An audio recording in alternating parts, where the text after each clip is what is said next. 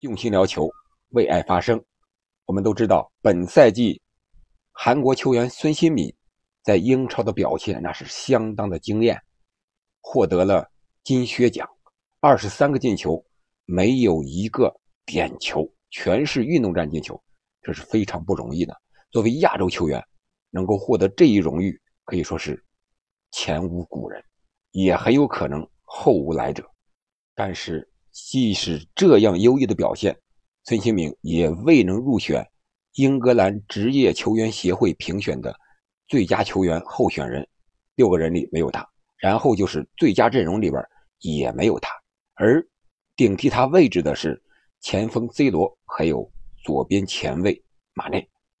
这里是喜马拉雅出品的《憨憨聊球》，我是憨憨。本期节目我们就聊聊孙兴敏为什么。以这样优异的表现，还不能入选英超的最佳阵容。我们先来看看本赛季英超最佳球员的六个提名是德布劳内、凯恩、马内、C 罗、萨拉赫和范戴克，这里边没有孙兴敏。而最终获奖的呢是萨拉赫，他是金靴，也是最佳助攻，十三个，也是排在第一。这个。可能是没有任何争议的啊！萨拉赫毕竟个人表现还是非常优异的。另外，他在英超的成绩，利物浦也是好于热刺的啊。这个我们暂且不说。然后我们看看最佳阵容，最佳阵容的阵型是四三三，门将位置是阿里松，是利物浦的；后卫是坎塞洛、吕迪格、范戴克和阿诺德；然后中场是德布劳内、迪亚哥，还有碧玺。前锋是萨拉赫、C 罗和马内。我们看一下，这里边利物浦有六名队员，比夺冠的曼城还要多出一倍来。曼城只有三个，然后其他的就是切尔西的吕迪格，然后还有就是曼联的 C 罗。前三的球队占了十名队员，而 C 罗呢，在曼联，曼联本赛季仅仅是排名。第六啊，我们看看孙兴敏和他竞争位置的 C 罗和马内的数据对比啊，这是韩国媒体自己晒出来的啊。我们知道韩国媒体对孙兴敏未能入选简直就是疯了。从数据上看，孙兴敏是多项数据领先 C 罗和马内的。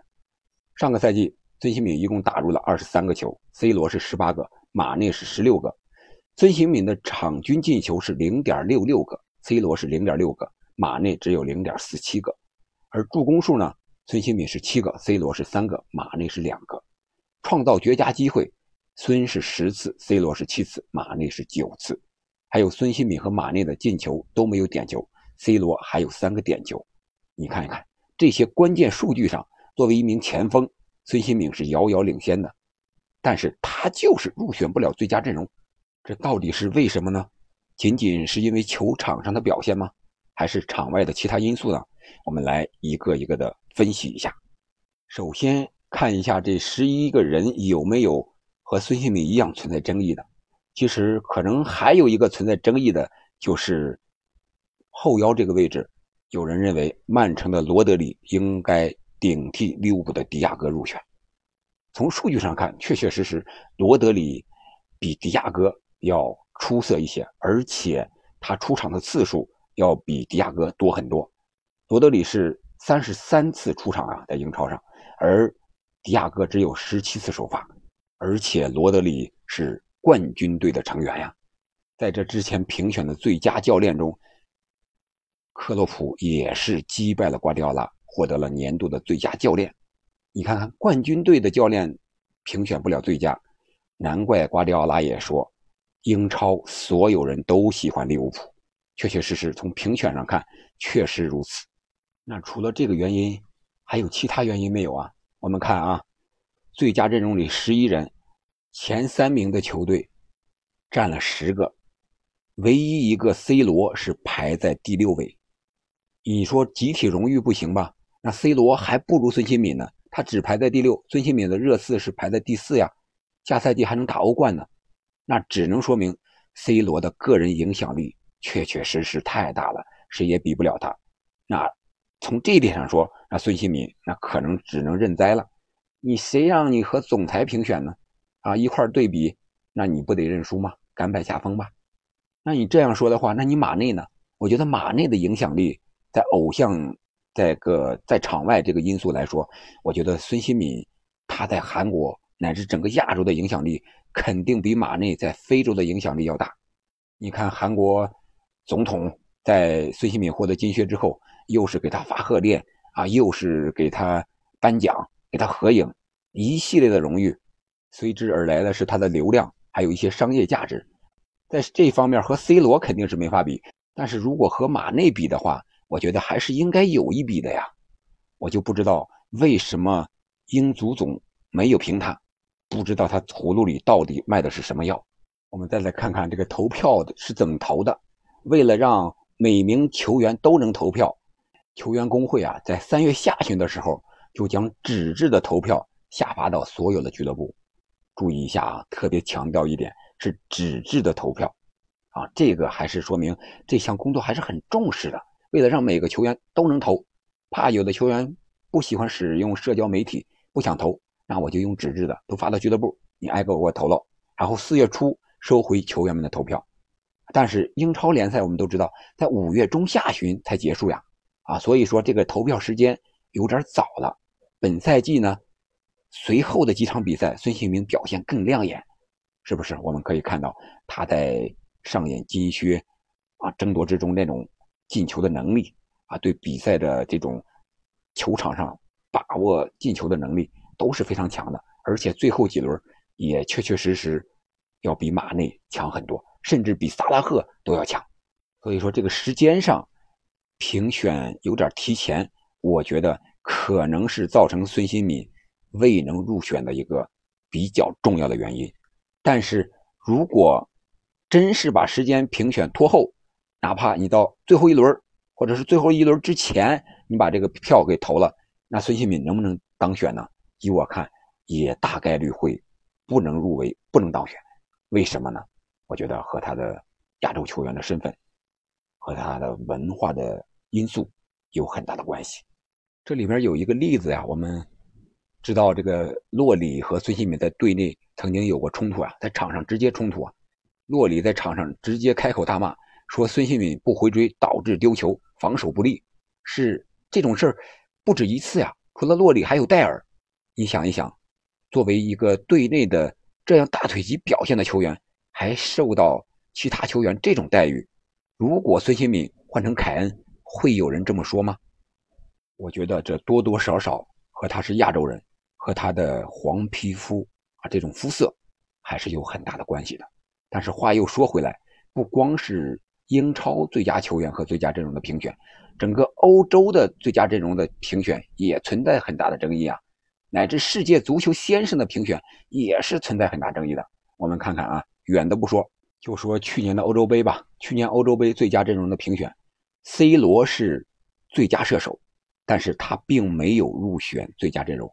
还有希克也是，他们俩都是五个球，但是都没有入选最佳阵容啊。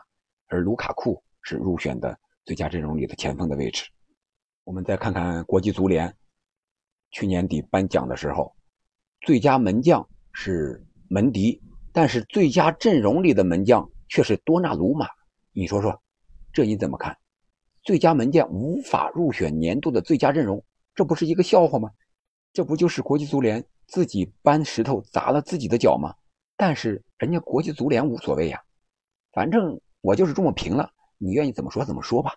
可能这时候争议才是最大的卖点，我的评选就是为了制造争议、制造卖点。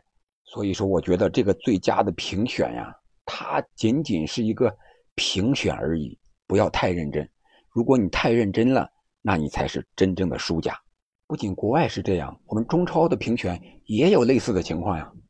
我记得是一六年中超颁奖的时候，有个最佳阵容的评选，当时表现非常好的扎哈维呀、特谢拉呀、郑智啊，好像都没有入选最终的最佳阵容。而整个赛季只踢了将近一半的张琳芃和金英权却入选了最佳阵容。你说这找谁说理去？其实我一直是这样一个态度，啊，就是。